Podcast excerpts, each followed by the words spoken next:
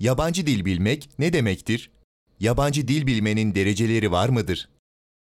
Bu çok güzel bir soru. Çünkü yabancı dil bilmek ne demektir sorusunu doğru tanımlamamız gerekiyor. Aslında dil bilmek en basit anlamıyla o dili yazılı ve sözlü olarak kullanarak her türlü iş ve işlemlerimizi halletmek, istediğimiz bilgiyi alabilmek ve iletişim kurabilmek demek. Ama yabancı dil söz konusu olduğunda kapsamımız biraz daha genişliyor. Çünkü yabancı dili hangi amaçla kullandığımız önem kazanıyor. Mesela biz yabancı dili gittiğimiz bir yabancı ülkenin havalimanında pasaport kontrolünden geçmek, yabancı şehrin en iyi kafesini bulmaktan tutun da öykü ve roman okumaya kadar ya da film izlemeye kadar çok geniş bir yelpazede kullanırız. Dahası yabancı dil eğitiminde son derece önemli olan iki tane kavramımız vardır bizim. Akıcılık ve doğruluk. Bu ilkeleri de işin içine katarsak yabancı dili kullanabilmenin sıra yabancı biriyle iletişim kurarken söylenenlerin en az yüzde seksenini anlamamız gerekir.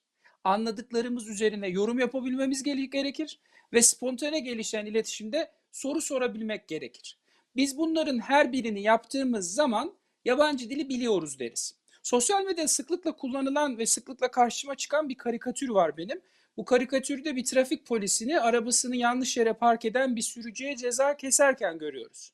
Ceza kesilen sürücü yaptığının yanlış olmadığını iddia polis memuruna arabasını park ettiği yerdeki trafik işaretini gösteriyor. O trafik işaretinde de park cezası anlamına gelen fine for parking yazıyor. Ancak sürücü bu dildeki yeterliliğini fine kelimesinin bu anlamını bilmeye yetmediği için bu yazıyı ilk anlamı olan fine ifadesinin güzel, iyi şeklinde yorumluyor. Yani buraya park etmek iyi, buraya park etmekte bir sorun yok diyor. Halbuki oradaki ifade buraya park edersen ceza alırsın, buraya park etmemen gerekiyor şeklinde karşımıza çıkıyor. Ve burada ne oluyor? İletişim çöküyor. Dolayısıyla o sürücü yabancı dil bilmenin gereklerini yerine getirmemiş oluyor. Kavramı biraz daha açtığımız zaman 1980 yılına gitmemiz gerekiyor. İki önemli dil bilimciden bahsetmemiz gerekiyor. Michael Kennel ve Meryl Swen. Dört tane temel yeterlikten söz ediyorlar. Bu dört tane yeterlik sizin az önce sorduğunuz sorunun cevabı. Nedir bunlar? Dil bilgisel yeterlilik, dil kullanıcılarının sahip olması gereken dil bilimsel bilgi sistemi. Yani grameri biliyor olabilmek. İkincisi ne? Toplum dil bilimsel yeterlik. Bağlama ve katılımcılara bağlı olarak dili nasıl değiştirebileceğini bilme. Örneğin resmi ve resmi olmayan konuşma biçimlerini uygun bir şekilde kullanabilme. Üçüncüsü stratejik yeterlilik. Dil bilim art alanının yetersiz olması durumunda iletişimi sürdürmemiz gerekiyor. Bunun için de bazı stratejilerden yararlanmamız gerekiyor.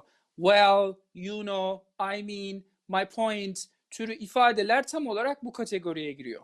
Dördüncüsü ise söylem yeterliği. Farklı metin türlerinin nasıl üretebileceğini bilme ve bu metnin e, farklı anlamlarda nasıl ifade edebileceğini net bir şekilde kavramamız gerekiyor. Eğer biz yabancı dil bilirsek karikatürümüzdeki sürücü gibi yanlış anlamalara mahal vermeden iletişimimizi sağlayabiliriz ve bu anlamda dile dille ilgili olan her türlü görevi de yerine getirmiş oluruz.